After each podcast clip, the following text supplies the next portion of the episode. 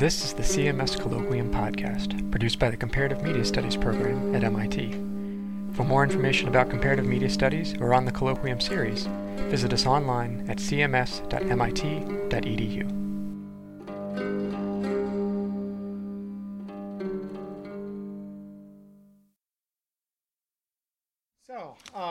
welcome to our colloquium. Uh, I'm going to say next to nothing at the beginning, other than to introduce to you Chris Claremont, who is a legend in comics history, and as many of you know, uh, you know one of the masterminds shaping the, the X-Men's uh, trajectory in particular. But that hardly does justice to the range of what he's doing, and these two have questions about a number of his projects, so I'm going to let them talk about those as they go along. This is Jeff Long, uh, who's a staffer at the Gambit uh, Games Lab and is a former alum of the CMS program. And this is Lon Lee, who is uh, just finishing up her master's thesis with uh, through CMS. And they're going to be the central questioners today. I'm going to take a moderator's prerogative to jump in from time to time, but uh, I'll turn it over to the two of them. Ladies first. um, so I've been a longtime fan, and by long time I mean since I was 12, and I'm only 27 now. Um, but in the sort of long history of your work with um, the X Men, and I was looking through some of your older interviews, I guess I wanted to start out with. Um, you say that the X-Men feels like home to you and it's always this sort of it's one of your favorite it's your favorite you always come back to it. Mm-hmm. and what is it about that universe and those characters and that story that has sustained you for so long across your career? Well firstly i i have to say thank you for the opportunity to be here. Uh, speaking as a liberal arts graduate whose bachelor's is in acting with a minor in political theory. Don't figure don't that, how that works. I have no idea. After all this time, it's it's rather daunting to to sit up here at, at MIT and and uh, be the object of attention for something other than you know saying rude things on the on the walking down the street. Uh, so, thank you for the opportunity. I hope not to let you down. Feeble attempts at humor notwithstanding. We could heckle you if it makes you feel more comfortable. Oh, that, that happens, and that I could I could get that at home. Unfortunately, with with eleven uh, year olds, it, it's it's the cost of doing business. Um,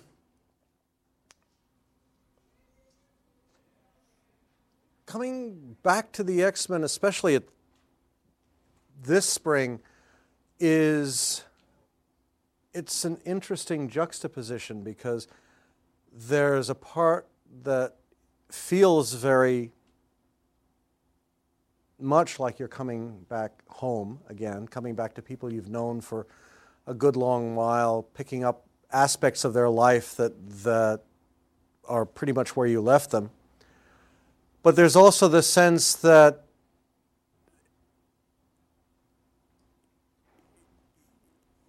you're turning away from the world outside. This is a safe zone in a way. It's, it's characters that I love very much, that I've worked with very much, that I, I'm, I'm surprised to discover I'm not done telling stories about and I'm eager to do to get back to that and to start on that, but at the same time, there is an element of wondering how it's going to work out. You know, it, it's there's it's a, it's it's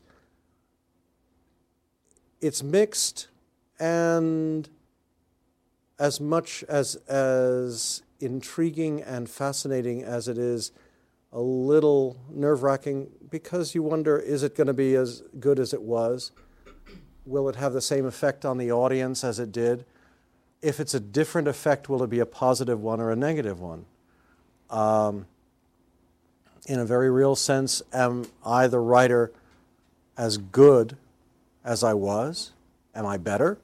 Am I not? It's all an experiment. And because I'm working with characters and a reality that are familiar to me and with whom the audience has very strong and impassionate opinions, it's going for good and bad reasons everybody's looking. There is no way to do this and keep a low profile. So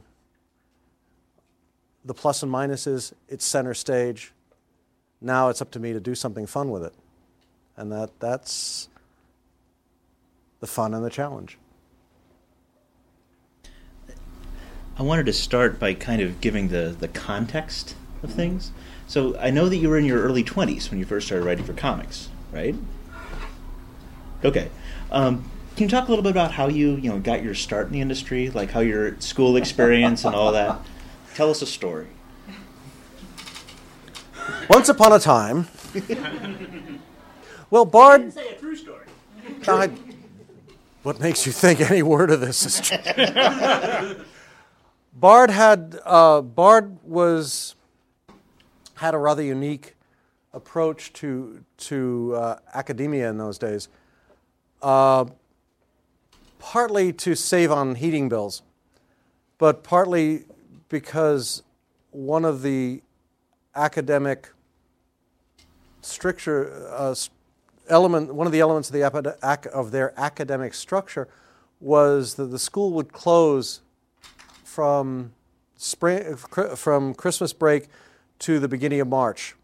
And in those two months, which were considered field period, the undergraduates were expected to go out and get a job related to their major, their major subject. And the policy, the feeling of, of the professors were, were that in addition to the, the academic instruction you would receive in, in, the, in the school semesters, you would go get out and get practical work experience in your field, in something related to your field, that would, would build up, that would enable you to utilize what you'd learned in class and hopefully lay a foundation upon which you could build once you graduated. Um, the, the program ran into the realities of, of academic life in the, in the 60s, namely that, that it required the school, you didn't get out, you didn't end your semester until the beginning of July. And as most kids were pointing out to the um, administration, that didn't leave a whole hell of a lot of time in the summer to earn some money to pay for next year. And all the jobs were taken. So they, they, my third year, they scaled it out and went back to a traditional two weeks at Christmas and then closing down the, uh, at Memorial Day. But in my first field period, um, I essentially went to work for Marvel as a gopher. They're called interns now. It's a very respectable position. Back then, it was a, uh, you know, I was just this, this fool college kid who'd work for free. They didn't believe it. They weren't going to pass it by. And I was an office jobs, jobs body. And it was a smaller office, so it, by the end of the two months, I was sort of the go-to assistant secretary, uh, handling fan mail, answer, dealing with uh, slush submissions, um, running errands for for Stan, for Roy Thomas, for all, and just being a general pain in the ass to the art to the artists who were working in house. And from that, I made the contacts that that enabled me over the next few years to just start sending in proposals, ideas, stories, pitches, uh, plots. Here's a great plot. God, get him out. And finally, okay, look, I, I haven't got time to write this. You write this. The writer is busy. We need it tomorrow. And going home and writing a 17 page script overnight, which oddly enough you can do when you're 24. Oh, actually, you know, it's because you have no conscious awareness of A, the need to sleep, and B, that you can't do it. It's just, wow, I'm doing it, let's go. Um, and one step leads to another. But from that, that period, I, from that beginning, I made the contacts that, that I bugged the living daylights out of once I got out of college and came down to New York to work as an actor. Political theory just wasn't wasn't fun in the Nixon administration. just there was no joy in Mudville, uh, and eventually I got a job on staff as an editorial assistant, which then became an assistant editor, which then became associate editor. Um, who knows if I'd stuck around, I might have made editor in chief like the following week, since everybody else did. we were going through a period of expansion and turnaround with great enthusiasm, and people were just walking out the door like nobody's business and going over to DC because their checks didn't bounce. It was a more raucous day. But that's but at the same time I was writing every day and sending out stories, prose stories, sending out stuff for Marvel, doing pitches to everyone I could think of uh, and throwing essentially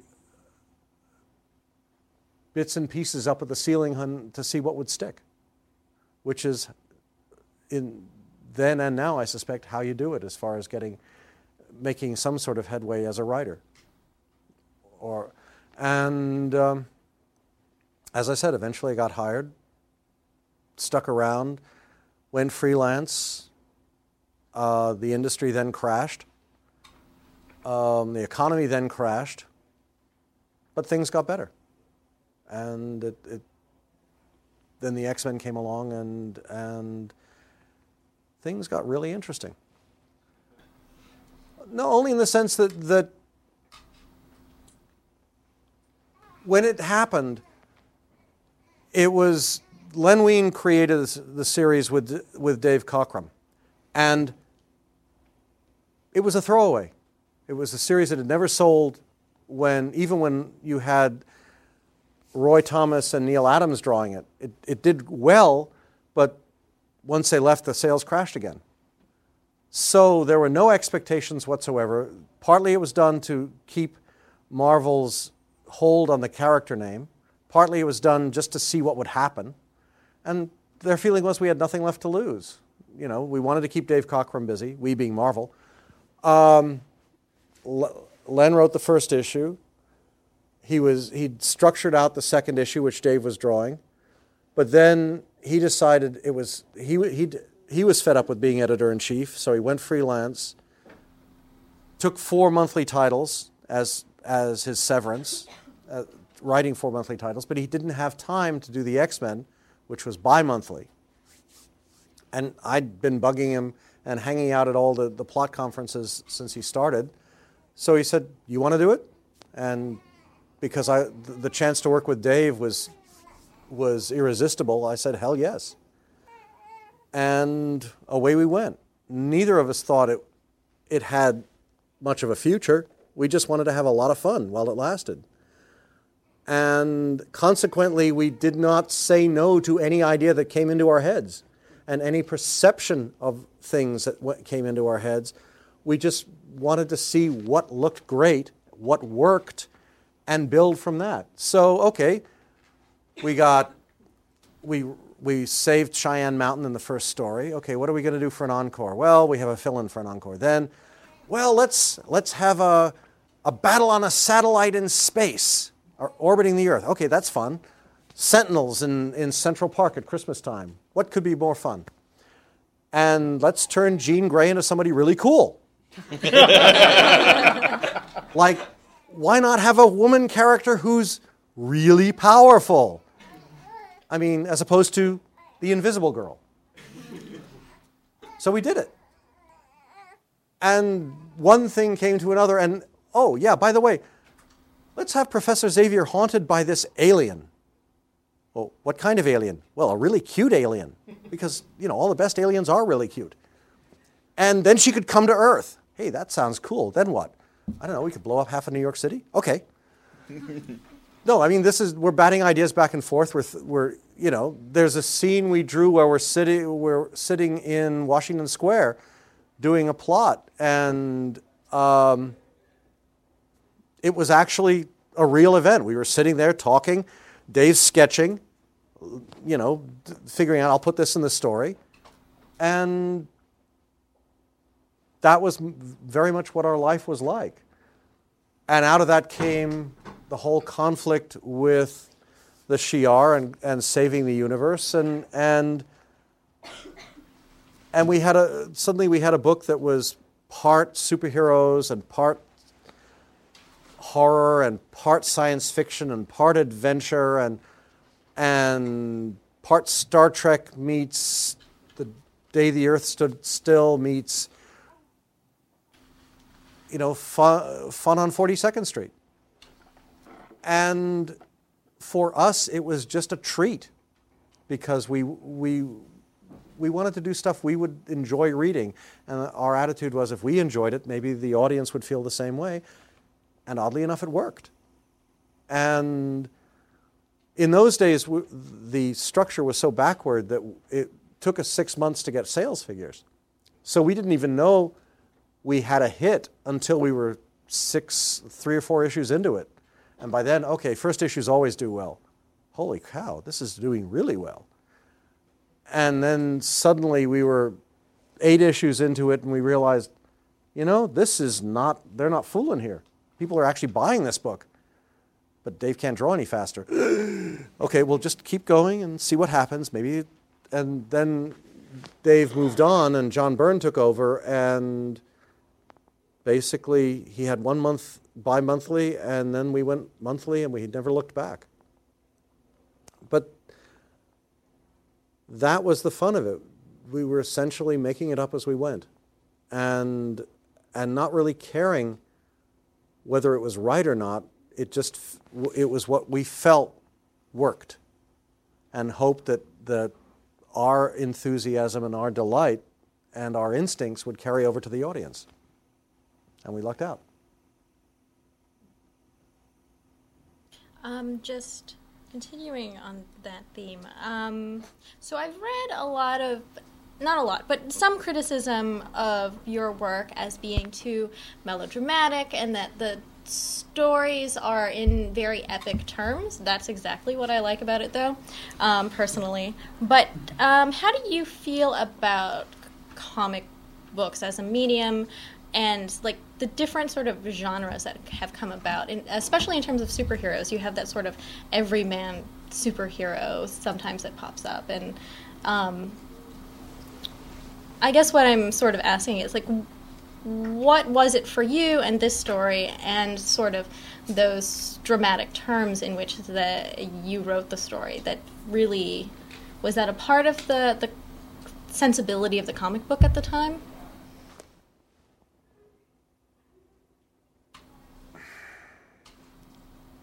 I think the, the simplest answer was I just wanted to see what would happen next. Um, it, and I'm a drama queen. I liked being center stage. That, that was what was fun about acting. Um, scared the living daylights out of me, but, but I liked it. And it's hard to do that when you're a writer. You sit alone in a room and you stare at your, in those days, your IBM's Selectric. And you went tap, tap, tap, and pages popped out, and you sent them away, and if you were lucky, a book got published eventually. But there's no one jumping up and saying, woohoo. Um, it, was, it was a way of, of making it fun. But I think the answer is that, that comics, like any form of literature, certainly, and like any form of, of commercial public entertainment, theater, movies, you're reaching from the writer to the audience. and you want a response. You want, uh, ideally, you want applause, but if nothing else, you want people in the seats. You want people to, to read, to listen, to take in the information, to, if they like it, that's wonderful. If they don't like it, why don't they like it?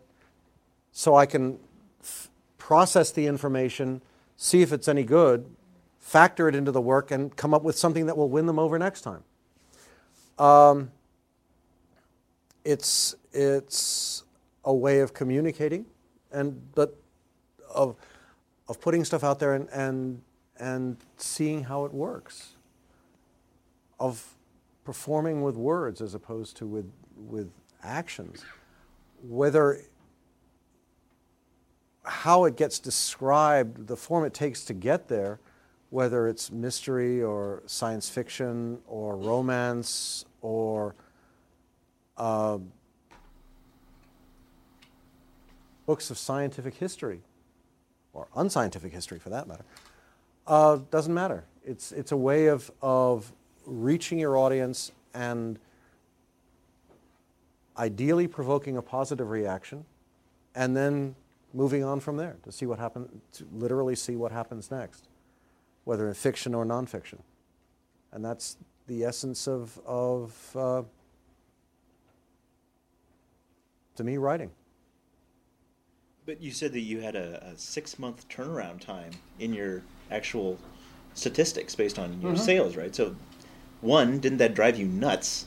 And two, how do you see the acceleration of like instant feedback numbers almost now? And what do you see the impact of that being on the, the industry as a whole? Is that a good thing or a bad thing? Yes. it's, you know, and it used to be that the, the train from New York took a day to get here. The, you know, there were no cars, you had covered wagons going west. Uh, you crossed the Atlantic with sailboats. Um, it, it is what it is. You have to deal with it and move on uh, and find a way to, if possible, turn it to your advantage. Uh, the, the disadvantage is that you have no time to let things settle in. The, the reader is so conditioned to see, decide whether they like or dislike, respond, move on, that it's like, wham, you're gone. You're gone. You can't say, wait, there's better stuff coming. Well, I'm sorry, I, I'm over here now. It's the reader is moving faster than the, than the book, uh, which is a real pain in the neck. Um, but you have to learn to cope with it. Um, and if possible, maybe come up with a story or a way of selling the story, presenting the story, that might force the reader to slow down a step or two and think, wait a minute, let me look at that again.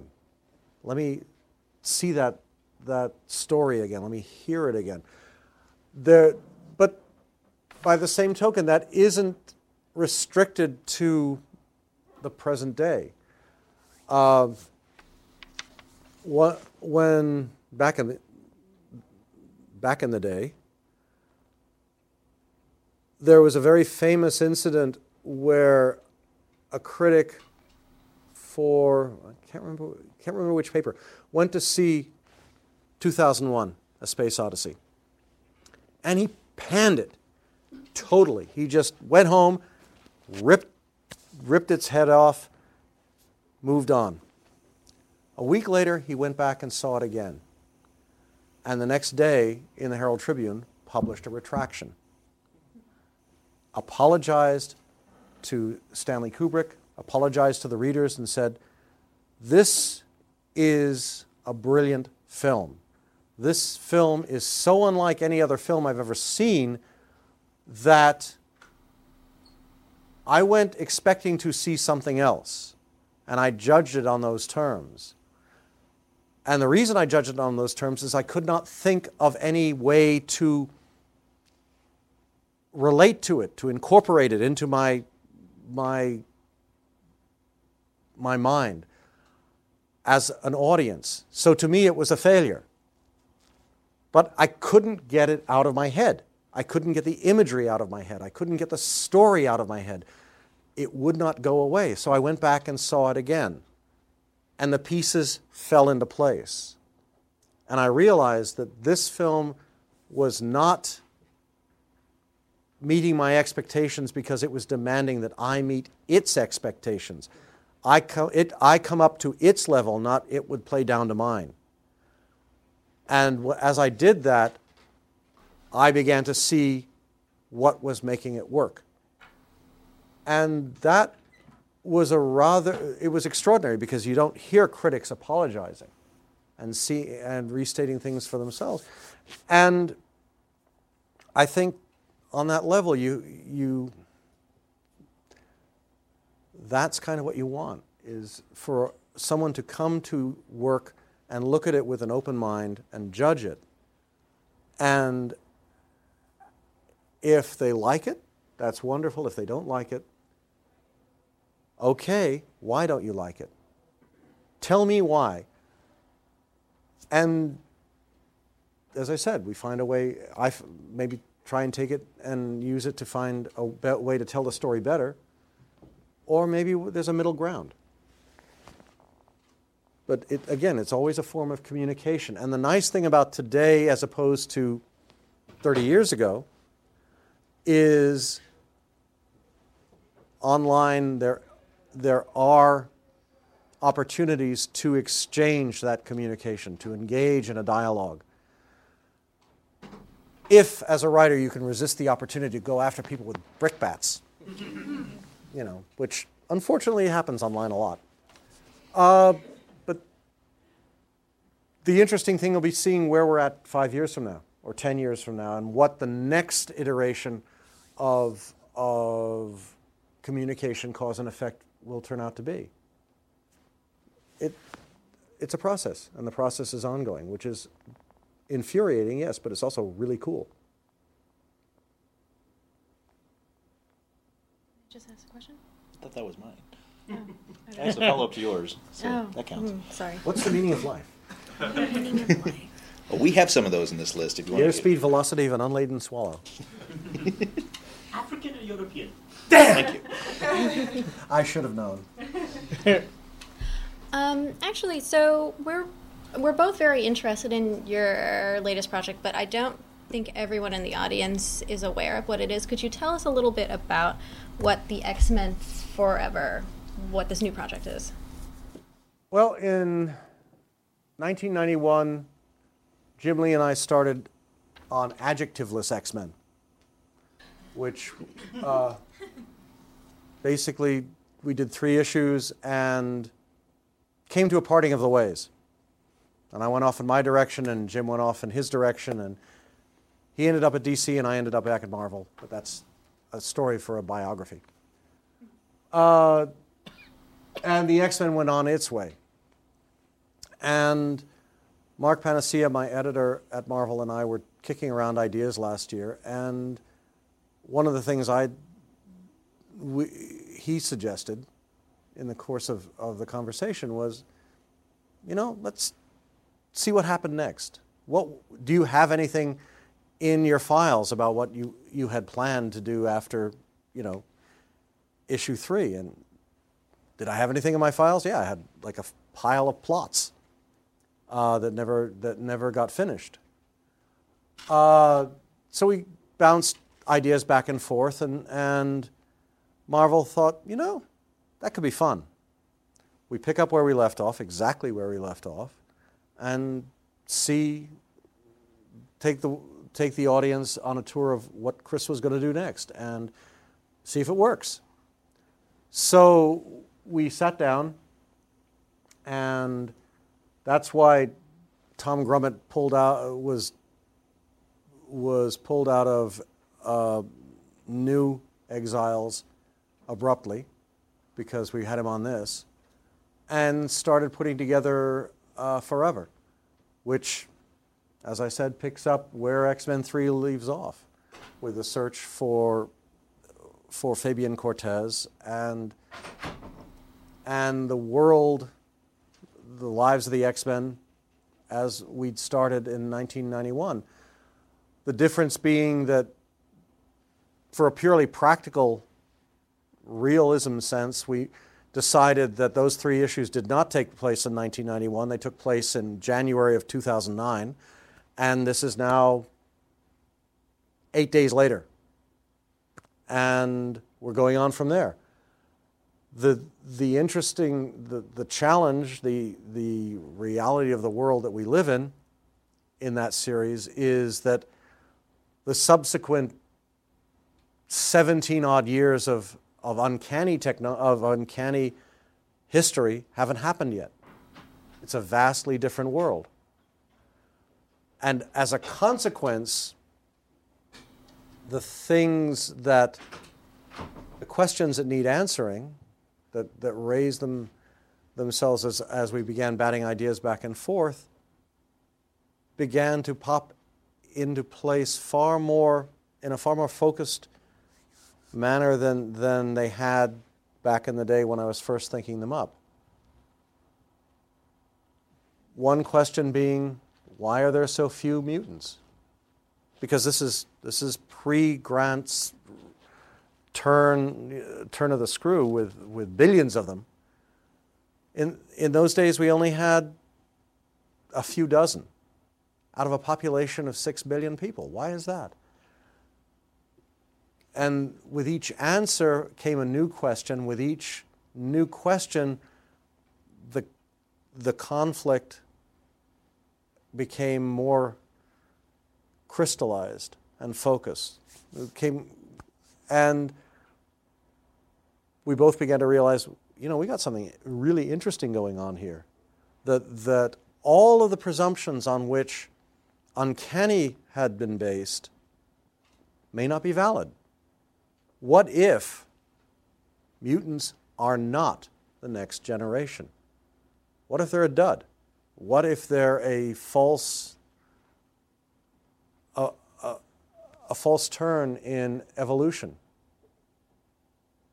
What if the X Men, the characters in the X Men, are not the harbingers of a future, but are just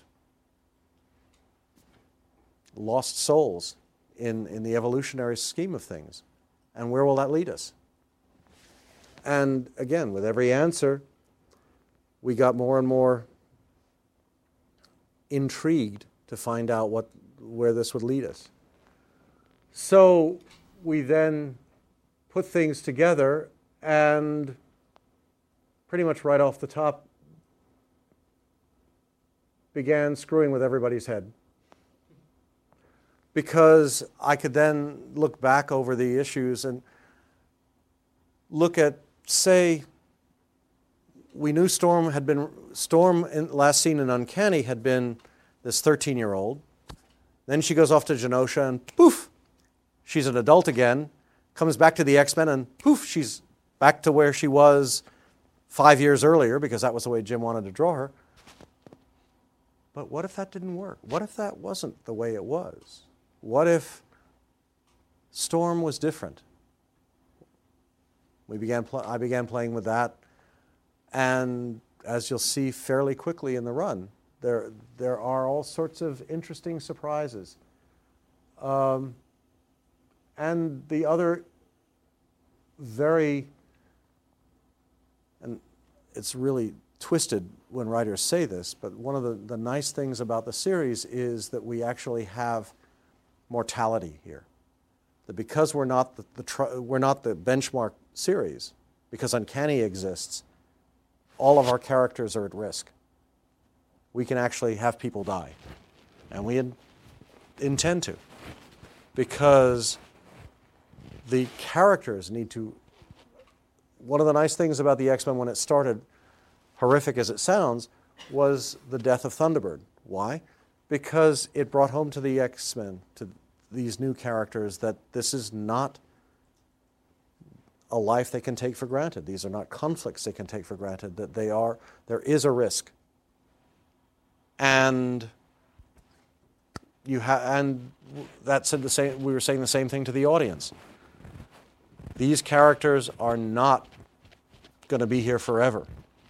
Something could happen to them, any of them, at any time. Spock could die. Well, Spock got better, but you know, Thunderbird didn't. Uh, now the well, now was the time to perhaps remind people of that and see if we can change the perception, the audience perception of the series, that the, this is not a book, these are not characters, these are not situations that can be taken for granted. Yes, the X Men will likely win, but will all the X Men come out of it intact? You'll have to wait and see. And then you can raise what hell you like. We'll happily discuss it with you and argue till the cows come home. But whether or not we change it, this time we don't have to. This time, if someone dies, we all may hate it deep down inside, but that's the way it is. But what you're describing here kind of gets to the heart of the of one of the main characteristics of comics, um, which, much like soap operas, comics are sort of corporate-owned folklore with a sort of a distributed authorship or distributed, Mm-hmm. you know, c- concept of authority, and it's constantly grappling with this notion of canon, like what did and what did not happen, what can be done and what can be undone. Um, so, what do you see the, the, the strengths and weaknesses of that particular characteristic of the form? Well, the, the strength is it gives everything a structure. The, the weakness is that, that there comes a point where you, have, you worry about the audience becoming cynical and saying, oh, yeah, that, they're never dead. They'll bring Jean back. They'll bring uh, Kitty back. You know, I, the,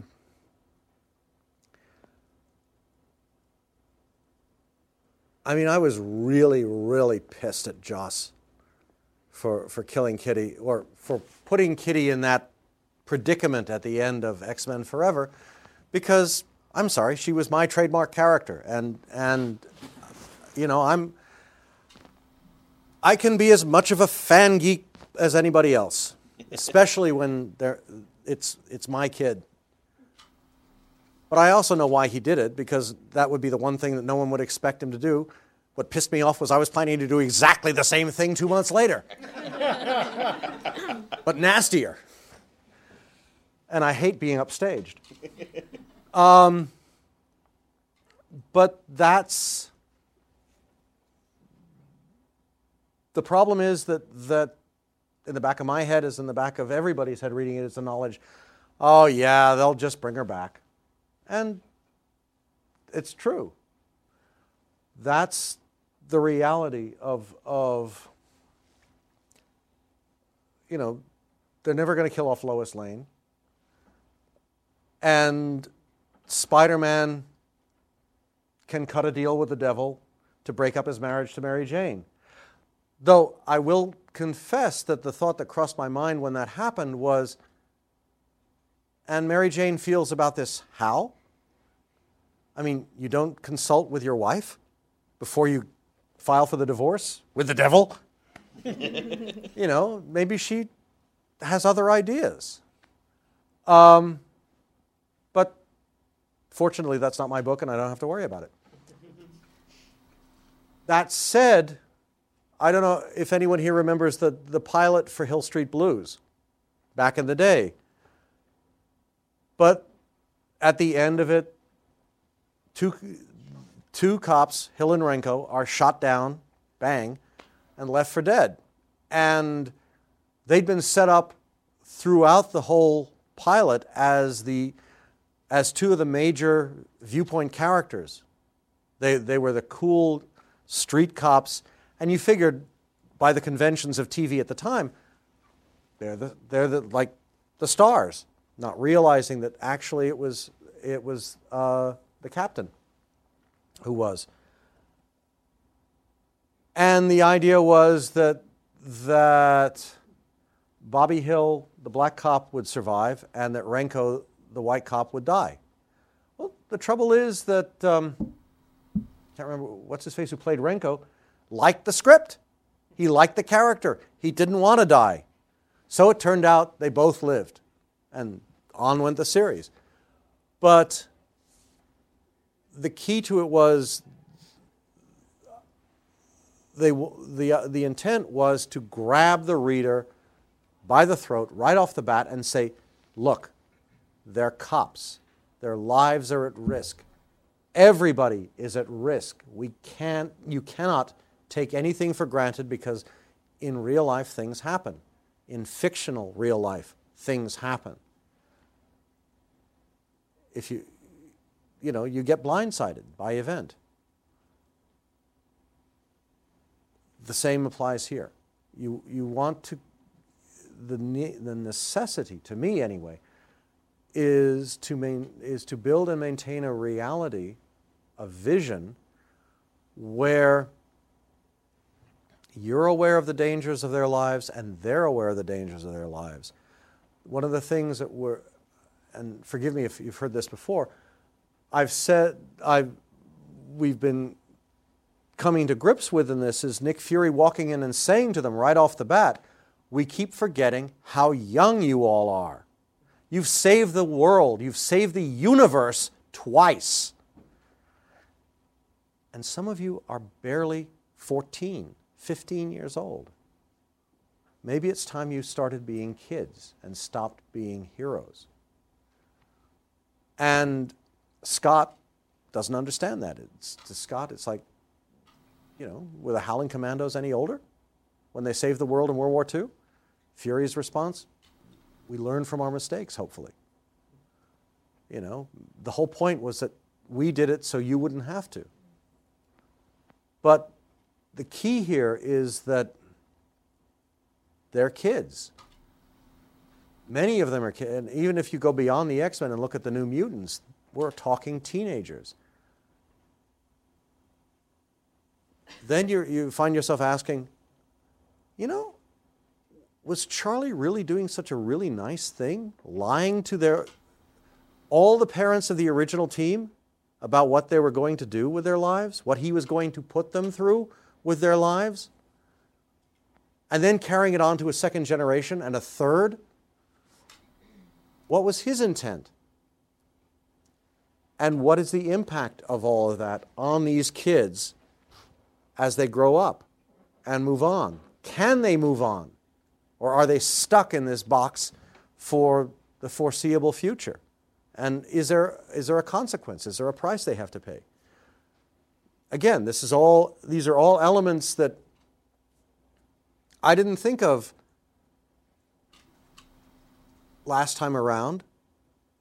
And part of the reason I didn't think of it last time around is I didn't have kids.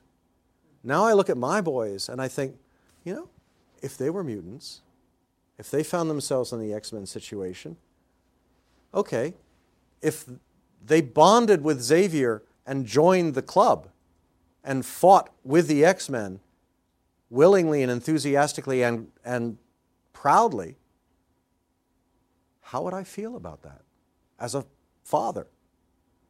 How would I explain this to their grandparents if something happened?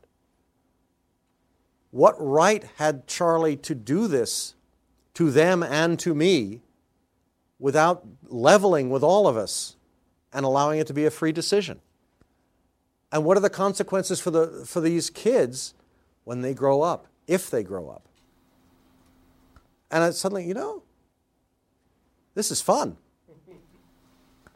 Thinking about this, figuring out where it leads, what the ramifications are, to me, that's drama.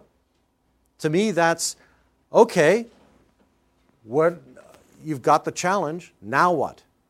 Well, now we, we get even, even nastier and, and force everybody to come to terms with this, one way or the other. And see who can, feels like they can go home again and who, who can't.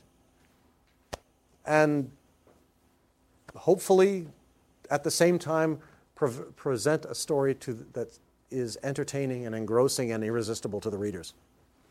because being a publicly owned company, well, actually, no, Marvel's private. Sorry, that's the goal. You know, you it's public. Oh well, so it shows you what I know.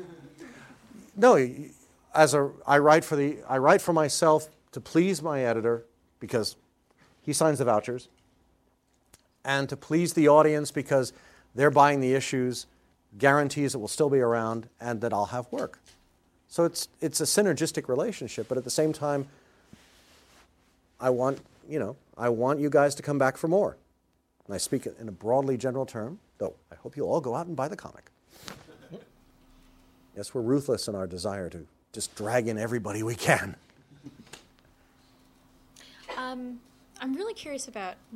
So you've shifted the story from the world of 1991 to 2009, and um, it's a very different world. We have a, ha- had a lot of cultural shifts in that time, where it's post 9/11, we're in Iraq, and so the, our sensibility of surveillance has, or our anxieties about surveillance have increased. Yep. And I'm really curious about what you're going to do with that, and especially because our expectations in media have changed. I mean, we've watched The Sopranos and Deadwood. There's a lot more sort of. Um, Dexter is now on network television. Um, do you feel like that gives you more opportunity to be a little less family friendly? Well, in a very real sense, I don't think we were that family friendly back in the beginning. You know, the, it's just it's partly a matter of how you how you stage the scene. Um, Walt Simonson drew an issue um, of X Men where you have an establishing shot. We're at Madelyne Pryor's house in, Af- in uh, Alaska and she's in bed. And you know, it's a big bed.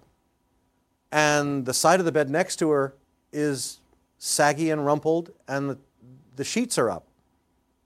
But it's just there. You don't notice it. It's not, there's no big sign saying, the sheets are up. And then something happens, and she wakes up screaming, and she's wearing the shirt of a pair of PJs. And Scott runs in from the next room wearing the pants. and if you want to add the pieces together, you can put two and two and two together, and bingo, they're sleeping together. Or if you don't, you just read the scene and move on. It, the scene is there, the moment is there, the reality is there for anyone who, who wants to look at it, but it's not, we're not making a big deal out of it. It's, there's nothing really you can't get away with if you're willing to be a little artful and subtle about it. And maybe artfulness and subtlety is a knack that is out of style in comics because it's a little harder than, than just hitting the reader in the face with it. But do you see that as there's a, a, a notion that after Tim Burton's 1989 Batman and after Frank Miller's you know taking Mhm. Batman as well, the the entire comics industry shifted so that it's not fam- like Lon said, like family friendly or kid friendly so much, being written specifically for 18 to 34 year olds. Um, but one of the things I thought was interesting about your announcement of uh, Gen Next, I want Mhm. to talk about that for a minute, is that that book feels like it's written to be a little bit younger. Mm-hmm. Um, but do you see do you see this as not so much a shift directly towards adult themes, but just the this lack of subtlety and this lack of cross generational writing? No, I, I see Gen X is uh, written for younger readers because you got to start somewhere. And, you know, starting with a 45 year old who's maybe feeling more cynical than not and wants a, and is set in, in his or her ways as far as what they want to read is, tough Bit- audience to crack. well, it's been there, done that. You know, I want to, I want, you know, if I can, if I can get a, if I can intrigue a chunk of kids who like the story and will come back and read what happens next, well, you know,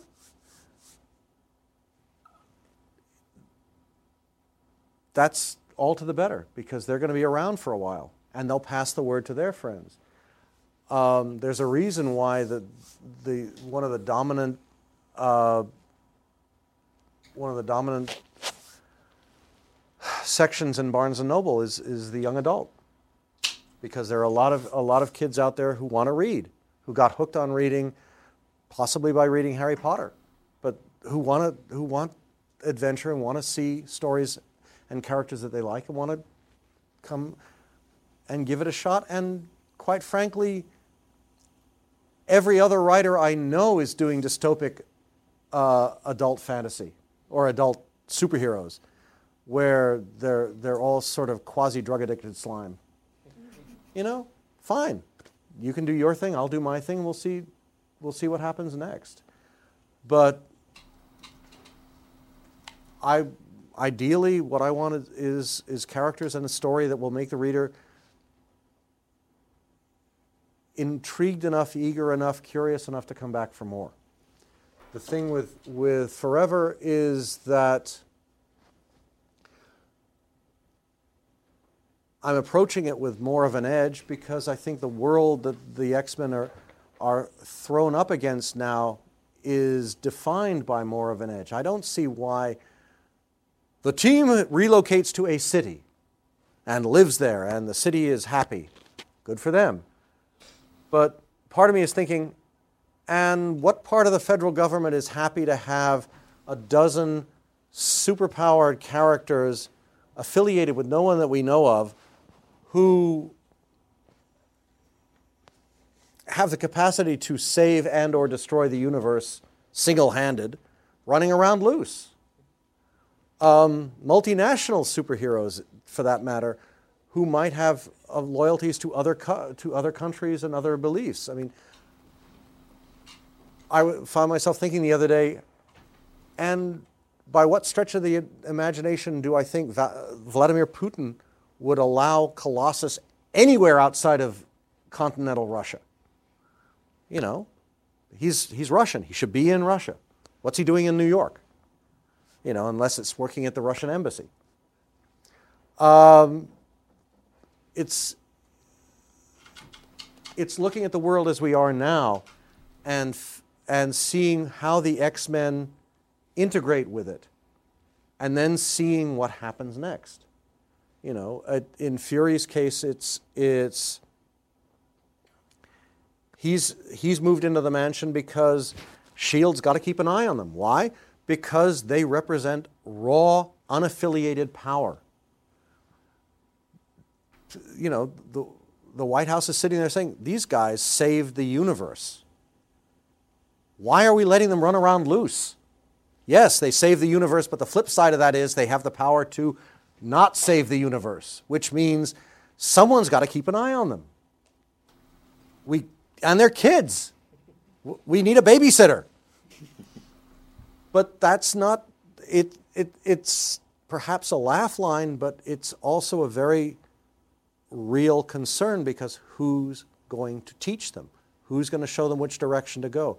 Who's going to keep an eye on them in case they decide for themselves they want to make changes, or they want to go somewhere else, or they want to quit, or they want to do this. You know, there are suddenly all these pieces that, in the context of our world and the concerns of our world, take on a whole different value and a whole different weight than they did, say, in 1990, where paradoxically, everything seemed so much simpler. And, and I mean, quite frankly, there's a reason why you have certain conservative commentators sitting up and saying, I miss the Soviet Union. You know, big, hulking political structure, but damn it if you knew where you stood. There was us, there was them, everybody else sort of toed the line because we kept the world safe between us. And now it's not a Soviet Union anymore, it's just us, and we're getting a lot of shit. And it's frustrating. And, you know, be careful what you wish for.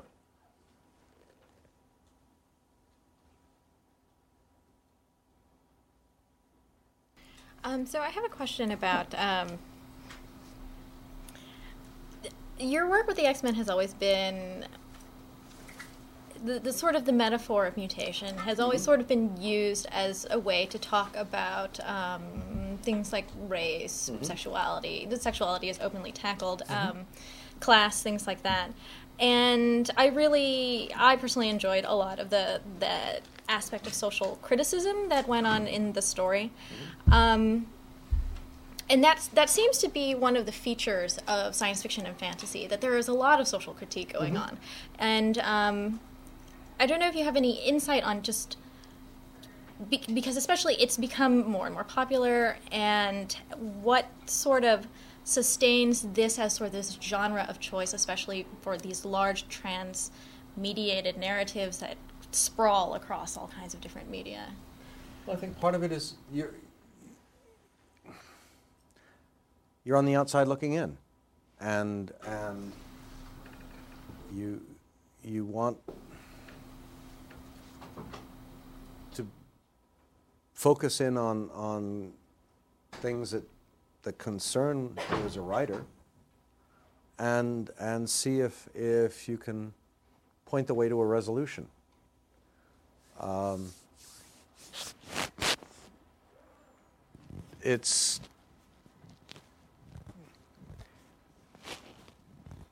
it's ideally telling a good story, but grounding the good story in in elements of reality that are that are of concern.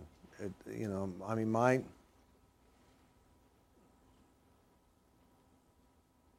I mean, I go back and look at at pictures of me when I was a kid, walking into, you know, going off to elementary school here in Florida and in California, dressed in shorts and wearing a blazer and and and a tie and basically looking as I'd look going off to school in London. And getting the shit kicked out of me for it. well, it's a totally different head. Uh, it's this it's finding a way to integrate to the world to this world to this country to this reality. And then looking at it looking at the characters in the book and trying to see well how do we how do we translate that into into a, I guess a broader picture and, and find a way to reach through them to readers today and, and get them to look at, at the challenges we face and, and the questions we ask and, and identify can, the X, can these characters in the X Men find a way to resolve them or not resolve them? And, and through them, help the reader with the same challenge or not. I mean, the, the thing is that that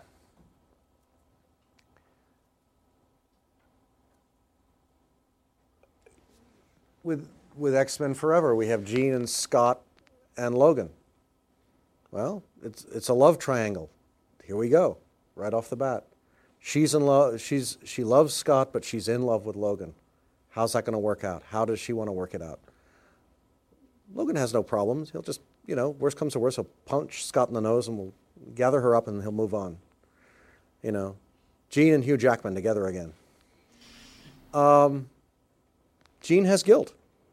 Well, then you try and take it to the next step and the next step and the next step. And, and through the way she deals with this, or and, and the men deal with this, perhaps find ways that, that the readers can recognize and, and identify with the, the, the challenge, the question, the answers themselves, and, and spark a discussion. Um, something's going to happen fairly right off the bat that, that's going to call into question everything Wolverine, Kitty believes about Wolverine and, and everything she believes in him. And how she deals with that is going to be a challenge, as it will be for Nightcrawler, because he's Wolverine's best friend. Um, and they're all going to have to deal with Sabretooth, because he's the dad. Wolverine's dad, which they never they never thought before, and now it's like holy, ah, you know, it was better when we didn't know who you were. How do we yell at him? I don't know. Well, he's blind, yeah, but he can still kill you, and perfectly perfectly willing to. Um, but again, it's it's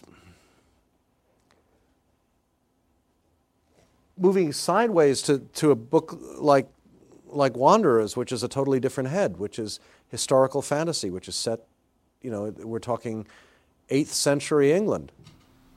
Um, you know, and and Normans and well, Norsemen and Englishmen.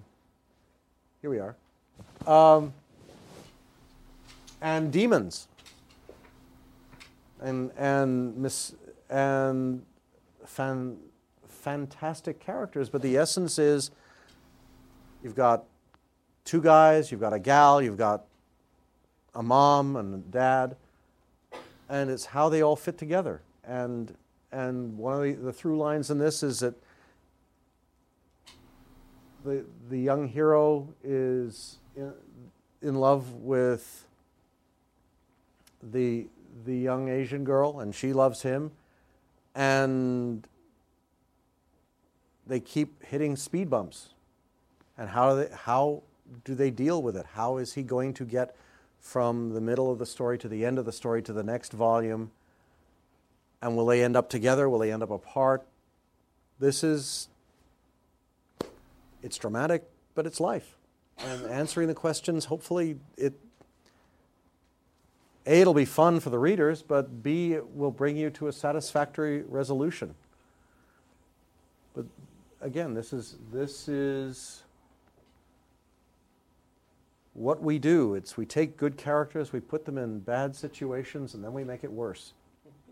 And the, the goal is to see how they come out at the other end and make sure that, that whatever happens along the way, when they do come out that other end, the audience feels satisfied that they've had a good ride, that, that the story is worth the effort and the time, and hopefully that they, they feel that the characters have fulfilled expectations and, and come to a good end. And then next volume, we start all over again. Mm-hmm. Except worse. So one of the things that we talk about a lot here are the, the characteristics of each particular media form and what set them apart from each other, right? So one of the things that you do particularly uh, frequently uh, is the thought bubble. Yes. But you don't see that so much anymore. You, why is that? Why do you not see the thought bubble anymore? policy. There is a, a perception, an editorial perception, that comics should be approached as film.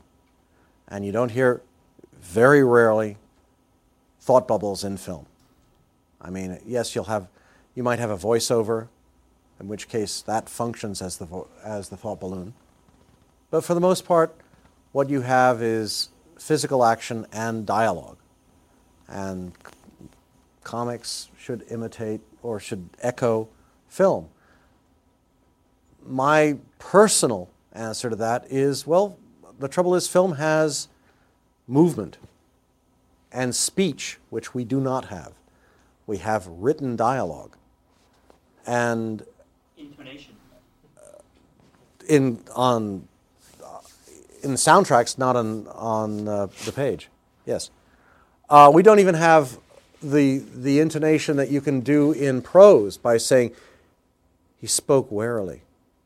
He, as he spoke, he cocked his eye and thought. You know, action and here you've got a guy and a balloon saying something. Except that if you do that, then you're left with the awkward situation of I'm just going to turn my head to the left and look at the front door and move out because you really scare the living daylights out of me. You know, whereas the thought would be, I'm getting the hell out of here because this guy scares me. If you say it aloud, which you need to say aloud because you've got to establish why the character has, is heading for the door, suddenly, why are you giving it all away to the guy who's standing right over there? Why don't you just say, You're scaring me, stop it? You know, it, it, gets, it gets a little awkward and, and sometimes it feels a little silly.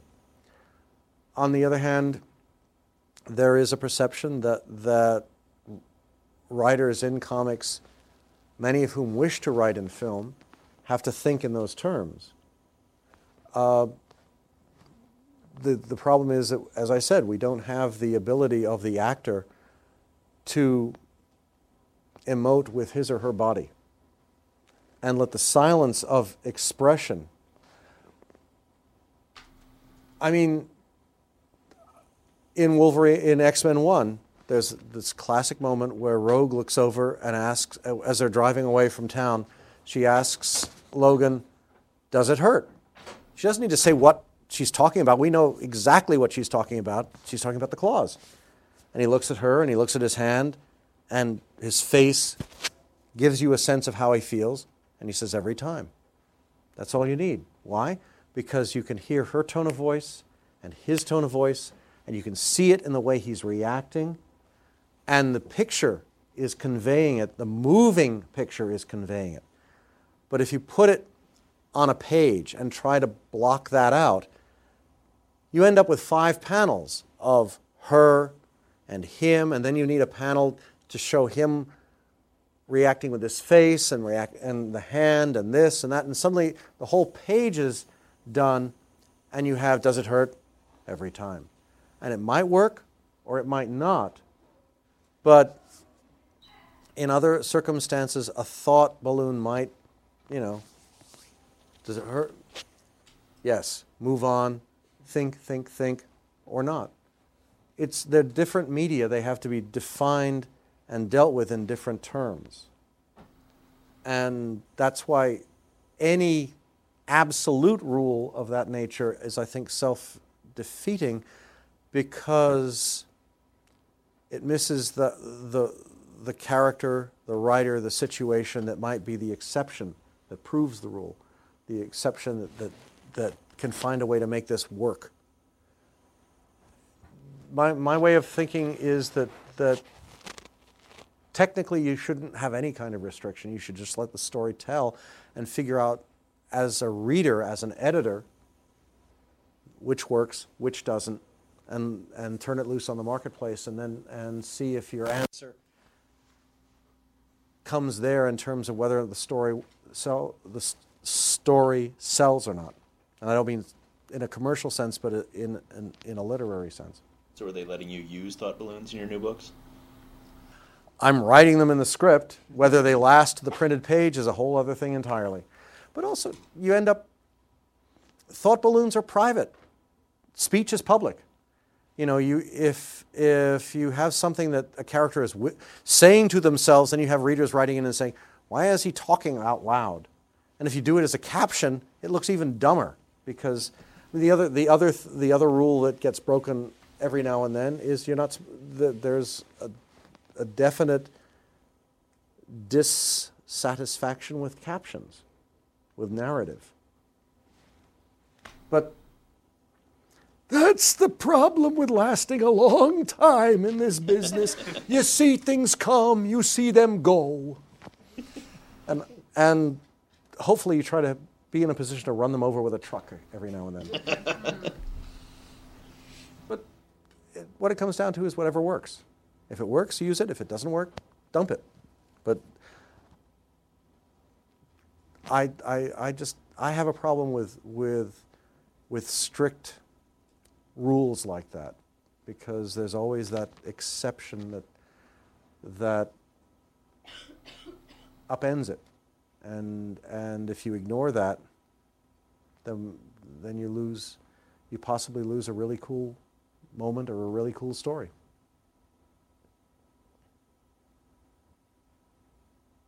Um, So I actually got to take a look at uh, Jeff's questions before we came in here, and it turns out we both really like Gambit. And I was wondering about that, the, the Gambit Center. It's like, you know, my question, though, is um, you left pretty soon after you introduced him. So Oh. it was other people who developed his backstory, gave him all this drama. and they're all wrong. Oh, yeah, and that's what I wanted to ask you about. Um, but one, how did it feel just to like, you didn't get to continue his story, and to see other people developing that, and also your your own plans for where he would go. Well, I didn't read the book for about four or five years for precisely that reason. You just, you know, I wanted to, I wanted to break. I wanted to do other things. I wanted to tell other stories. Um, but one of the things we're doing with Forever is even though in the first arc of stories he looks as he did in 1, 2, and 3, we have a new look for him. I mean, he's not a superhero guy with big hair. He's a thief. and so we're actually going to have him dressed rather nicely. You know, wears a th- he wears a dark suit, maybe a pink shirt. We're not sure. Just want to see which button we end up pushing. But he looks totally respectable.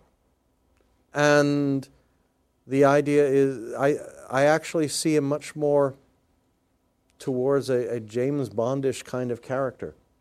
Someone, and with um, the ability to, to slip in and out of any situation. I mean, he's a thief. His bedrock basis is he can get in and out of anywhere. And if he's working with, with Ororo, whew, watch your wallets because they'll, they'll just rip you know, strip you dry and you won't even notice. Whereas, for example, Sabretooth is a completely different head. Uh, uh, in that he's essentially a tiger in, in, in the living room. And he may be a friendly tiger, he may be, you know, a nice tiger, but he's still there and he's still a predator and he's not domesticated in any way, shape, manner, or form. And even if you can't take him for granted. And and the idea with, with him is you're always there's a part of you that's always afraid.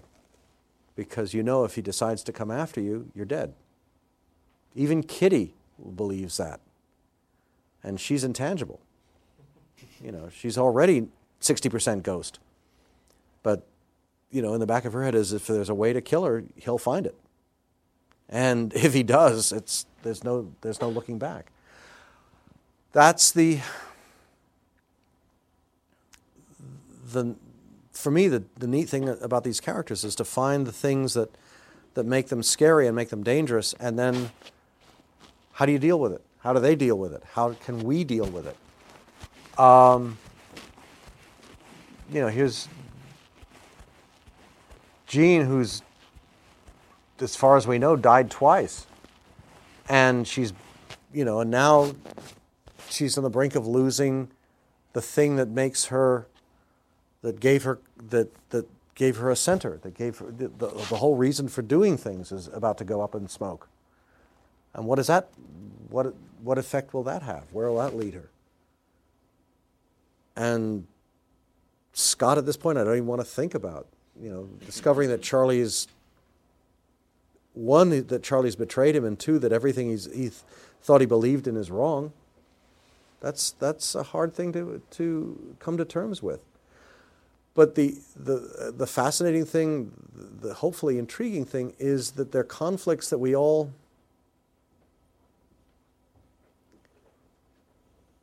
at some point or other come come to ter- come to face at one on one level or another and and if again we can weave a link between reader and x-men and make the stories of the characters about life in the best sense of the word and how to cope with life, then that, that to me, that's a lot more fun than just going and punching out giant supervillain robots, even though that has a certain charm and, and enthusiasm to it. But that's, they're people.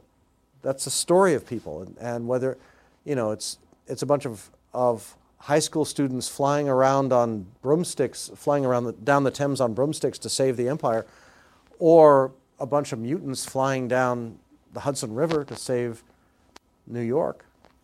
It, the idea is to bind the readers in and, and to make them care about these X Men as passionately as, as they cared about the kids in Hogwarts, and then see what happens next. So, in, in the interest of binding the readers, or at least the listeners in, it's probably a good moment for us to open the floor for some questions from the audience. So, if people, is there a, a, a movable mic that we have, or uh, how, how is this? There it is. Ah, there it is. Great. One, two, two. Okay, so who wants wants in?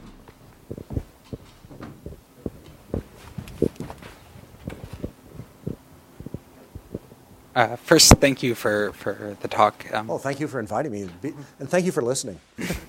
you, Blah blah blah. you you mentioned a bit um, some uh, when talking about about thought bubbles, some of the the effects of trying to tell a story on a page, and um, one of the things I'm really curious. Comics both have a, a very long arc. You can deal with ep- you know episodes and is- issues coming out over a long period of time, um, but there's also a very strict uh, format for the, the comic issue itself. And I'm curious if you've ever wanted to experiment or stretch that, or if that's been something, if you there was something you could change about even even the length or the content or the the you know regular division of panels. If that's something as a writer, Ah.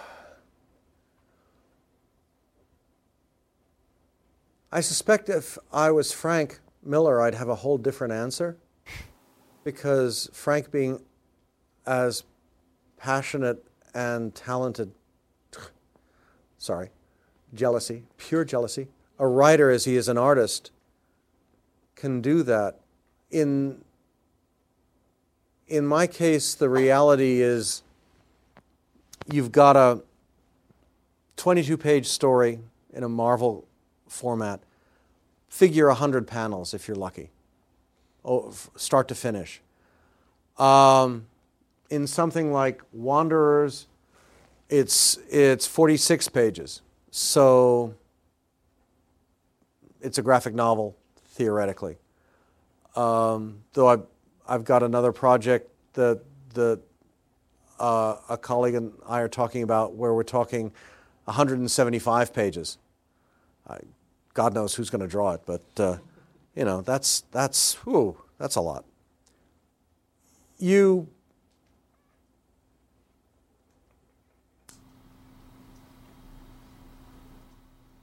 the format. I mean, if I was thinking of writing a, screenplay, I'd be dealing with a reality that practically speaking, we're talking 90 minutes to 125. Uh, very rarely will you, well, maybe not so rarely these days, but films ideally don't like to go, you don't like to see films go to, to two and a half hours, three hours, uh, unless it's a Tarantino. Um, but that's, that's the frame the, the one place you can, you can write to your heart's content is a novel. Not you just start at the beginning and go to the end and, and pray you find someone who likes it. I mean, buy it? Uh, everything else, you, you deal with the form. And um, I think in the, I think the most frustrating aspect in terms of modern comics reality is the advent of the trade paperback, well, the trade reprint, where in Marvel's case, it used, it used to be six issues, now it's five. You notice, many series are now all five, five issues each, whereas they used to be six, because that, it saves them an, an issue of printing at the back end. So each volume now of, of that recaps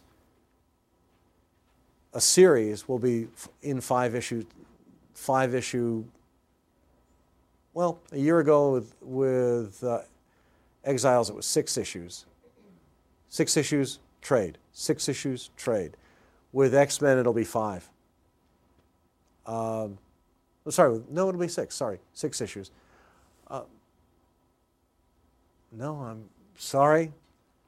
My, the rules keep changing every other week. That's why you get confused. But um, you deal with it. It's, it, it's something. I mean, the, the intriguing thing I found was when I went back and looked at my stuff in the original run, we generally had two part stories, maybe a three part story. I went back and looked at Stan's stuff, and the battle with, with Galactus was an issue and a half. You know, there's one issue set up with the sur- surfer coming to Earth, then Galactus showed up, they fought, then there was the, the, the conclusion of the battle, which ended halfway through the book, and then Johnny went to college. Wow! I mean, I wouldn't be there. There are writers today who just that story alone would be two volumes of trades, you know, 10 issues. So I, I like the idea of keeping things more focused and, and more intense. Get on, say your piece, get off. Uh, and, and ideally, hopefully, leave the audience, ah, what? No, you can't stop here. What's ha- coming next? Well, two weeks later, bing. Now, you may have an ongoing story arc like Dark Phoenix that lasts for a year, but it's told in two issue, three issue increments. So that, that A, you change focus along the way so that it isn't always about the same character, the same conflict, the same thing. It's built. The storm is building to a point where it s- moves into center stage and takes over, but you also give every eh, all the other characters a fair amount of room to come on, say their piece, have their moment, move off, move ahead.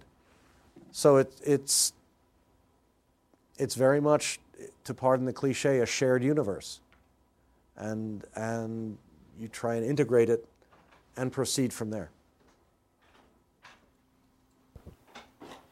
Um, so it seems to me that one of the benefits of having a, a bunch of different writers, a bunch of different titles, um, and having a, a shared canon is that it enables the occasional reader, the, the casual reader, where I don't I don't manage to pick up every issue, or heaven help me, every issue of everything. Um, but with this book, with, with X Men Forever, you're going to be um, in a different um, universe, different set of canon, um, and drawing on a lot of the context that was present 15 years ago.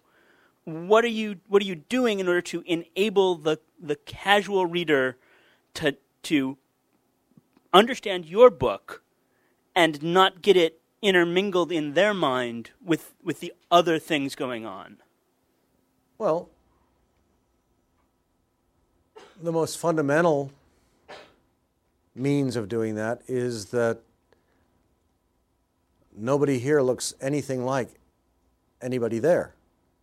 They will all be different visual, it's a totally different set of visual iconography. Um, and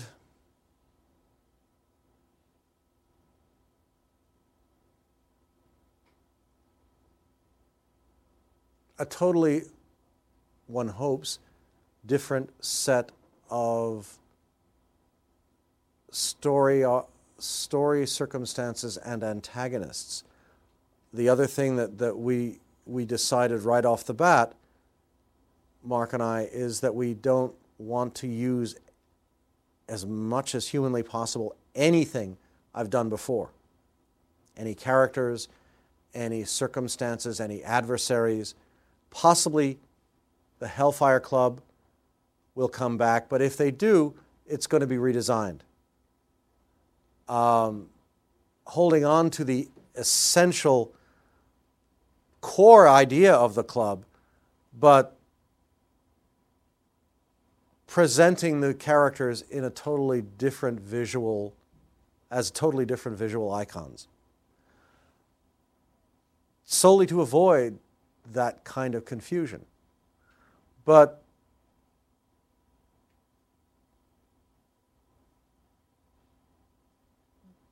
beyond that, it's, you know, the, the Emma here won't be the Emma in X Men. The, the Cyclops here won't be the Cyclops in X Men. Uncanny, rather. And after that, you just have to hope that the stories themselves and, and the, the, the visual evocation of the world will, not, will, will suffice. Now, if I have Paul Smith do three issues in in Forever, and then he goes over and does three issues of Uncanny, I think then we'll all throw up our hands in disgust and kind of, oh, God, you know. But that's, that's editorial, that's, that's publishing, that's not creative. Thank God. Um, but the key is that to hope ultimately that, that the, the voice that's established for the book, for this book, is distinctive enough and individual enough that, that there won't be any confusion between forever or uncanny.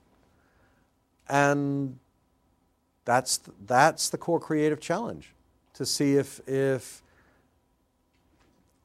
that, if that's the way we come across.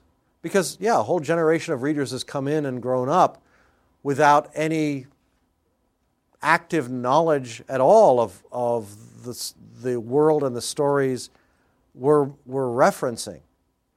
Well, that in a way is, is good because that gives us a free rein to win them back, win them over with what's coming.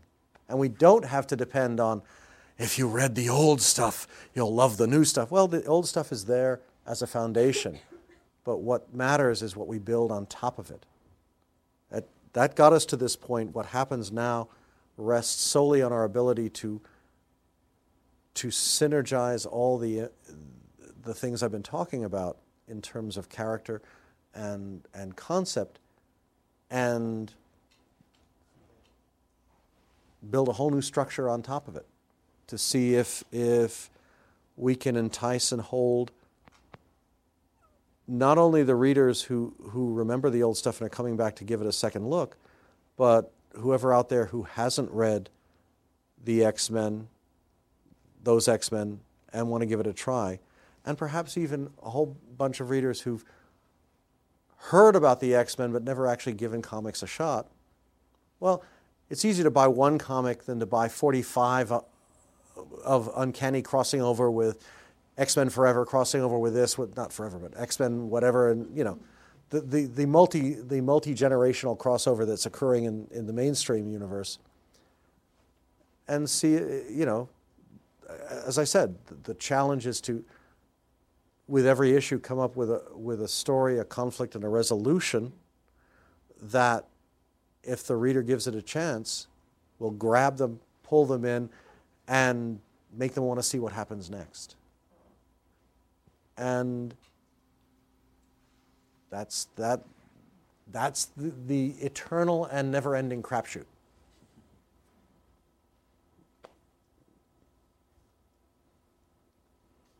One of the things that I like about X Men is that the villains, uh, Magneto in particular, is often more interesting than the heroes.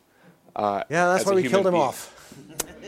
Um, did this bother you to make the to make the villains more interesting and sometimes more th- sympathetic than the heroes? No, Blofeld was always more fun than Bond. I mean, you know, Khan was so much more interesting than Kirk. You half of Shakespeare's plays are built around the villain. Why? Because the villain is the more interesting character. Why? Because he's the active character. He's the one who's setting everything in motion. The hero is reactive. The hero is trying to to stop him, preserve the status quo, do this, do that. You know, if you watching the Scottish play, you're starting out with a hero, watching him turn into the villain, and then getting scared stiff of him by the end. That's the fun. You know, the, the thing, you know who the X Men are. They're, they're stiffs. Sorry. They're heroes. I mean, the FF are heroes. Spidey is a hero. But Mephisto, hmm, what's it? I mean, why did he cut this deal with Spidey? What's he get out of it? What, what's the end game here? What does Doctor Doom really want? I mean, aside from the fact that he's so much more fun than Reed in the movie, you know, why is Sue looking to Reed and not to Doom? Well, that's a whole different question. You know, look at Jean. Scott's over here, Hugh Jackman's over there. Which way does she go? End of story. Well, but that's that's life imitating art, or art imitating life, depending on your point of view. Um, the villain is the chara- is is the definer of of the conflict. The heroes resolve the conflict by overcoming this charismatic, dynamic, scary, active. Because in comics, the villains are the active characters, the heroes are the reactive characters. And oddly enough, if you look through the X Men, Sabretooth is not a hero. Hmm. There are. Xavier is about to find himself in a position where he may not be a hero. There, suddenly, half the. A good chunk of the. Kitty is in a position where she may be at a crossroads between being a hero and not. Um, once we throw them all up into the air, it's it to me it becomes interesting because you can't take them for granted. You can't assume so and so will survive. So and so will proceed according to oh, they won't they wouldn't dare do this. Want to bet? You know, we killed off Jean, remember? And we'd have left her dead if we could have gotten away with it. Well, now we're going to do something even nastier, you know, but you'll have to read the book for that. That's the thing. You, you, you want to keep, you, you want to keep challenging the reader and confounding their preconceptions. Because if you do it right, they'll sit there and go, oh my God, I never saw that coming. What the what what what is that SOB going to do next? He wouldn't dare. Oh, would he? Oh God. No, I'll read this other book. That'll be safe. but this book is interesting. See, I mean, it's it. You you've got to keep you've got to keep the reader on their toes, and a little bit infuriated, because you want them coming back and coming back and coming back. Um, because that's the only way we can stay, you know, that's, that's how we reach you. Um, I wanted to press a little bit about your comment about you know the villains being more interesting because they're more active. Can you can you really not imagine a, an active hero? I mean, is that a no? You know, re- is that the really heroes are just a- reactive. They don't they don't take the initiative. so so? Do you think that's actually a, a is that a rule of the genre? Is No, I think it's a rule of drama. I think it's actually a rule of drama. Mhm. I mean, if, if you look again, Henry V, the most classic of one of the most classic of Shakespeare's hero plays. Henry doesn't start the war. It's like the French start messing around, and it uh, the, the whole opening speech about the tennis balls. You know. Um, with their challenge to Henry over, over the inheritance. It's him reacting to something the French have done. Um, Becket, if you look at Becket, he is a reactive character. He, he is Henry's friend. He does, he looks after the king, he looks out, you know, He's quite happy being chancellor. Now suddenly he's Archbishop of Canterbury and he's forced to confront his God, his faith. That's reactive. You know, Henry's the Henry's the one who makes him the archbishop, who then says, "Well, no one rid me of this meddlesome priest."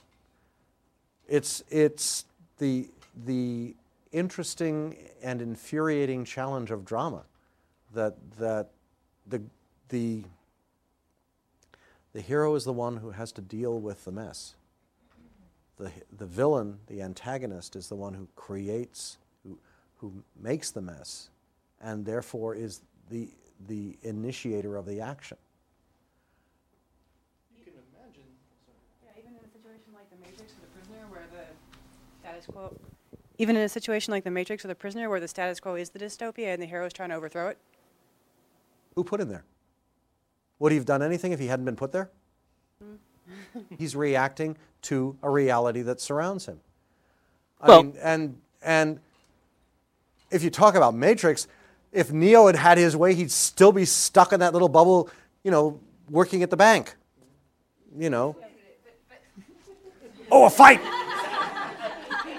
But wait See? a minute. You always have to have. You always have to have an or. I mean, there's there always has to be some origin story for a bad guy. Bad guys are almost never just like I exist because I am evil and Of I course am not. evil because I exist. They have something Right. that made them react Right. too. Yeah. But I mean, no in one way- set out to be a bad guy. But in that way, it, are, And in Magneto's case, you have someone who heroes- set out to be a good guy. But He in just that went. case, isn't everybody got lost. equally reactive? Like, I mean, aren't you just saying that people are reactive instead of being active? Like, this seems like it's not a very useful conversation to be having on that. Well, it, Like, it- if everybody is just acting the same, you know? There you go. well, I don't. I'm not the religious person, so I, I you know, no. But uh, that it's it's it's all cause and effect. But you know, at at some point, there is a cause, whether it's big or little. But the the the, her- the hero is rarely the initiator of conflict. He is the one who is called upon to, re- he or she or they are the ones who are called upon to resolve the conflict. The, the villain, the adversary, is the one who takes it, in many respects, is the one who initiates the ac- action of, that is the, the, the visualization of conflict in a dramatic, in the dramatic structure but he's, he has a goal. I want to get wealth. I want to conquer the, the world. I want to um, kill Dumbledore. You know, it's, it's if, but if, um, oh, what's his face in Harry Potter had just stayed dead, yeah. where's the book? If, if when he was a kid, he'd never bonded, not Harry, but um, Vold- Voldemort's, whatever his name was, T- Tom Riddle. Gosh, what a riddle that is. you know, if he'd never gone looking for snakes, or, or for the, the, the giant's, was it a snake in the, in the Hogwarts basement? That, that, a basilisk. Basilisks are nice. Well, you know, would anything have happened? On the other hand, if, if J.K. Rowling hadn't gotten divorced and been dumped on the street in London and been sitting in a, in a Starbucks writing in her notebook for six months, she wouldn't be a billionaire. and her ex wouldn't be really, really pissed. so, which is the cause and which is the effect? Who's the villain? Who's the good guy? It's action reaction. Someone has to set off the action. Nine times out of ten, the, the adversary is the progenitor of the action. The hero is reactive. And out of that reaction comes the conflict. Well, let, let me let me uh, go ahead. What you're talking about is the hero's maintaining the status quo, and the antagonist is disrupting the status quo. Oh. So therefore, the antagonist is more seductive because he's breaking rules of society. Right. But And oh, no, was- let me then- make let me make an historical point though that if we go back to the origins of Superman, whose original mission was to uh, improve the world and to battle the oppressed, battle for the rights of the oppressed, which was the vision that originally was proposed before we had truth, justice, and the American way. Which means the caped uh, figure is going out seeking out problems to solve, and yes, for the oppressed to be oppressed, there must be someone pushing down on them. But these are not people with grand schemes to take over the world or commit crimes. They often are not were landowners who put workers on under safe unsafe conditions, and so forth. Could we not imagine the superhero genre taking a form where the superhero actively goes out and seeks to change the world, and evil resides in defending the status quo, in which case he's the, the actor and they're the reactor? But whose world? Is the idealized is the world as visualized by George Bush the same as the world as visualized by Barack Obama, as vi- the same as visualized by the the prime minister in, in Tel Aviv. Well, it's not Netanyahu these days. Uh, by Putin, by the prime minister of the president of India, by some guy on a farm in India. It's the the the challenge is that perception of right and wrong is not an absolute. It's it it I think it it there there it is open to question to to to debate. And when you're dealing with a hero like Superman, with the power to bend steel with his bare hands and and go faster than a speeding bullet and all the rest. That's a scary, scary road to go down. Because what if he makes a mistake? Whose ideal would it be? I mean, the, the interesting hypothesis, if you want to look at it, what if people in Krypton were black or, or Asian? I mean, we're not Caucasian in appearance. What if he came to Earth and it was the exact same thing? If Ma and Pa Kent were a black couple in, in Alabama, sure, they could be sharecroppers. But if the direction he went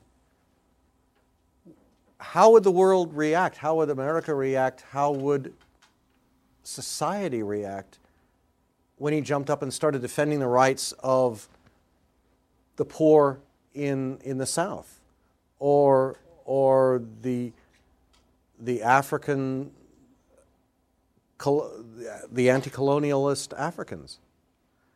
Suddenly it's a whole different, whole different game than looking at it from the point of view of the Clark Kent we know and love. And I think that. So, does at that point does he become the villain? It uh, depends on which side you're on. I think I, that that's the, the the the fascinating thing about. Sorry to go back to the, the hobby horse. The X Men is that drawing from around the world, drawing from every possible cultural and and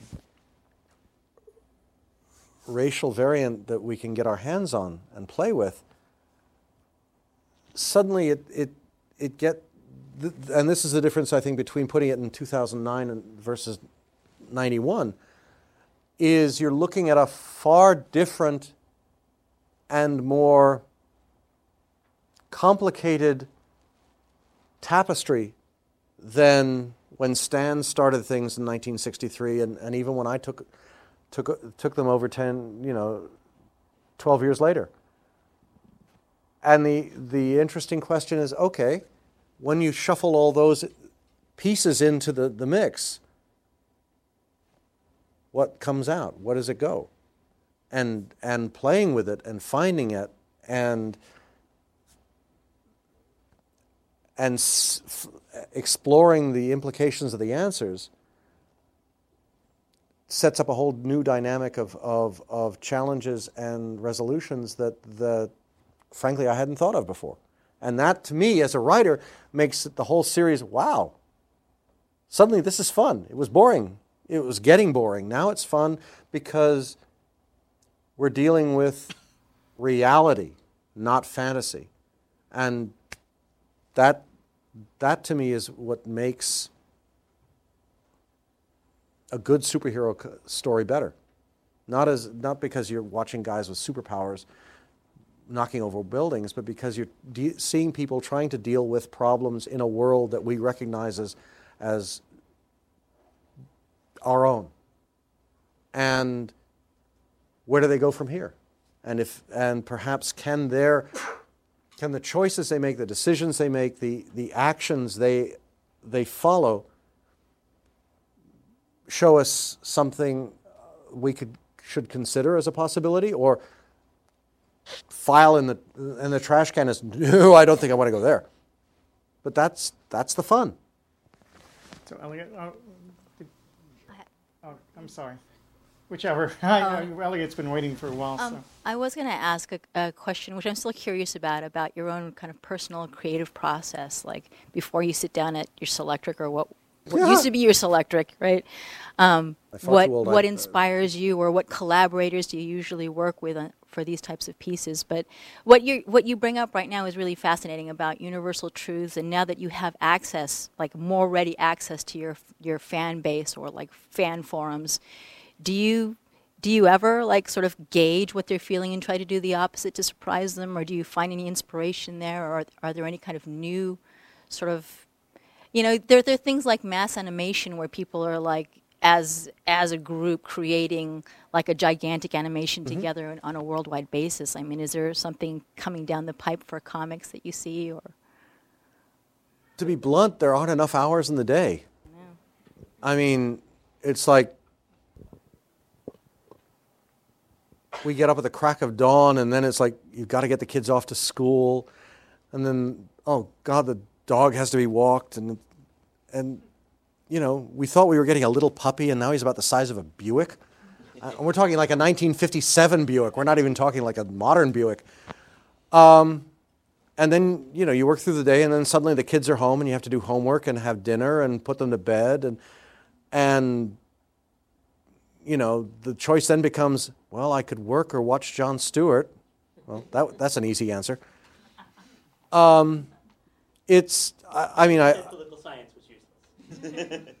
well only if it helps you know helps tell time. No, I mean you you and every so often Beth will stick her head in the door to see how I'm doing and and note you know come over and whack me on the head because I'm I'm actually online looking at stuff instead of working. Uh, there just rudely aren't enough hours in the day, and and quite frankly, it's it. I feel like I'm too busy, wrapped up, obsessed in creating my own worlds to to want to impose on people who are having a, far too much fun creating their worlds. More power to them. And as far as the fan sites go, it's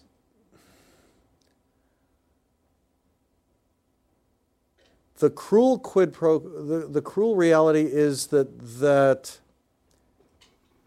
as a writer I, I find myself looking at them because we don't get no snail mail anymore.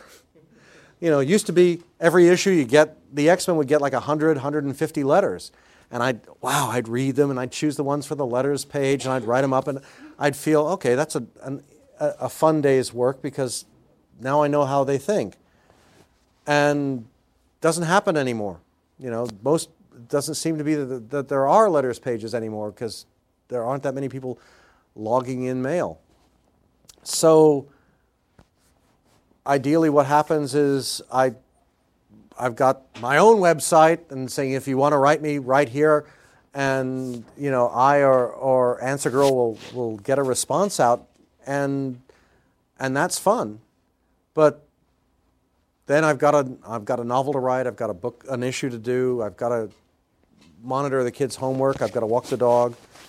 Uh, I've got to cover, you know, Beth's back while she's off doing her work, and um, you know, oh my gosh, it's it's midnight.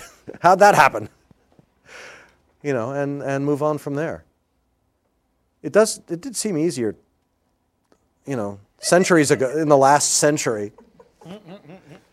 But again, that's when we were on manual typewriters. All right, so Elliot, one, one last question. Okay. Um, Yes. this Oh no. uh, this is sort of going back to the earlier discussion of uh, large continuities and crossover events, and you've talked about how you have a distaste, distaste for them and aren't going to be re- relying on that for your work. But um, how could that? I- I'm curious about how uh, comics that do use crossover events could better try to educate people about the continuity because something like Civil War has a lot of interesting narrative possibilities. Mm-hmm. Um, but I tried reading it, and I haven't read comics for a while, and just couldn't follow it at all. And there's really no way to catch up on it. That television shows you could always watch series, you could always watch season DVDs, and Yeah. the seasons have an order. Comics, it's all sprawling, and it's really difficult to figure out how to follow it in the past. Um, Oh, how there's- could I guess you have any thoughts about how that could change or how it could better be collected? Oh, there are lots of thoughts. the the the challenge is to find a way to tactfully express them, so Mhm. that when the, the bootleg the bootleg tape gets to the editor's desk, I don't have my head handed to me. Um, the problem is that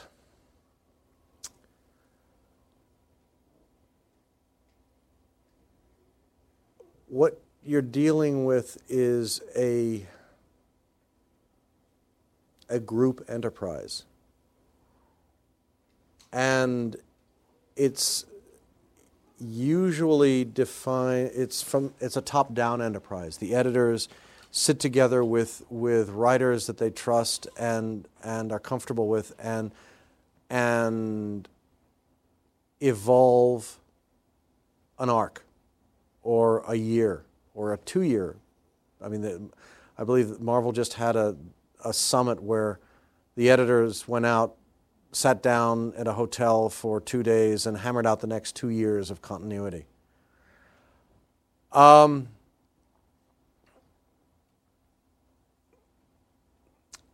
my experience was that the, the fun would be when, you know, I'd go over to Weezie's house and Walton, she and I would sit down, we'd have dinner and, and just talk. And uh, we'd kick around ideas and structure out the next half dozen issues, eight issues, ten issues. And then I'd go home and think about it and come back and sit in the office and we'd kick them around and, and, and sh- evolve them into a structure. Um, and crossovers were something that we basically did because we had to. And none of us liked it, and we, you know, we got in, we got it over with, we got out because what was what was fun, what was important was telling was the ongoing story of the X-Men, not not Secret Wars one, two, three, five, nineteen, whatever. Um, and ideally, that's the hope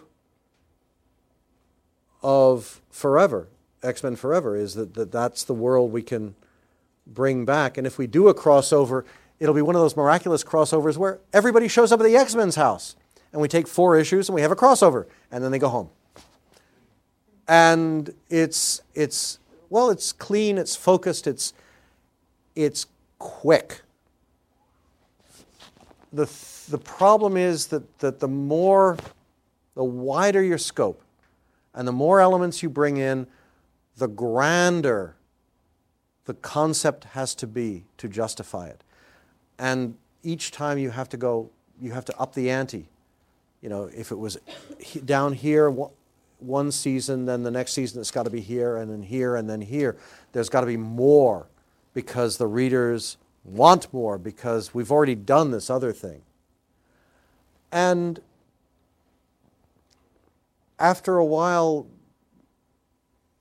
my my concern from the outside looking in is uh, the question: Is there a point at which the, it becomes a law of diminishing returns? The more you, you throw in all this, these elements, and what comes out the other end is is not as exciting. It, it, it's just been there, done that. I mean, on the other hand, I could be totally wrong. So, which is one of the advantages of being on the sidelines looking in and not being the one who actually has to come up with the ideas. Um, there's, there's really no way of knowing until you try it. And, and I don't think any editor, any writer sits down and says, I'm going to write a really dumb story. They want to come up with a really brilliant, gifted, cool idea that they can throw out to the, the, the readership, and they will all go, Whoa, this is bitchin'. What the hell happens next? And, and they'll want to read all 55 variants of it uh, through all its various iterations and, and, and, and permutations and, and results. And if it works, more power to you. Uh, I guess my, my only feeling is that, that, that what I, based on the, the Marvel universe that I grew up in and the, and the reality that enfolded me at, at, for all that time, enjoy about reading is the reading of Peter David's stories, of Joss Whedon's stories, of, of Len Wein's stories. I don't want to see 55, you know, a half dozen writers shuffling it all together and it coming out as this big tangled melange where it's a little bit of this and a little bit of that and a little bit of something else. I want the pure stuff and this is my personal feeling. It's you know, and, and by the same token, I want readers to to want to read my pure stuff, not the the whatever is is shuffled together with with 53 other guys. Um, but the ultimate way of looking at that, the real the ultimate reality of looking at that is, if that's the case, smartass, why don't you go off and write a novel? and shut up and, you know, this is the reality in one world. Build your own world and do it there. Because, again, you go to Hollywood, you look at a film, and very rarely do you have one guy writes the screenplay and that's it. It's one guy, and maybe there's someone doing a little bit of rewriting, or a lot of rewriting, in which case they get their name up there too. And so and so secretary and the, and the director throws in touches here and there, and the, and the actors improvise touches here and there. It's a collaboration. And ideally, it's a, it's a gifted collaboration, and everybody's having a lot of fun, and everybody's pitching together, and they're coming out with something that that's whole is far greater than the sum of the parts and other times it's a disaster. But you, you start out with high, those high hopes. And, and ultimately, you keep trying till you get it right. And once you get it right, you, you try again and see if, if you can go for a twofer. And that's what brings, I think, brings us back every, every chance we get to our typewriters and tr- to churn out new stories and, and fill our notebooks with lots of s- crazy ideas, and ideally creates an environment where someone like me can sit up here and try his best to be pretentious and portentous and impress the living daylights out of you guys so that wow, it was worth something. You know? And if not, I'll just have to come back next year and try harder. well, thank you very much.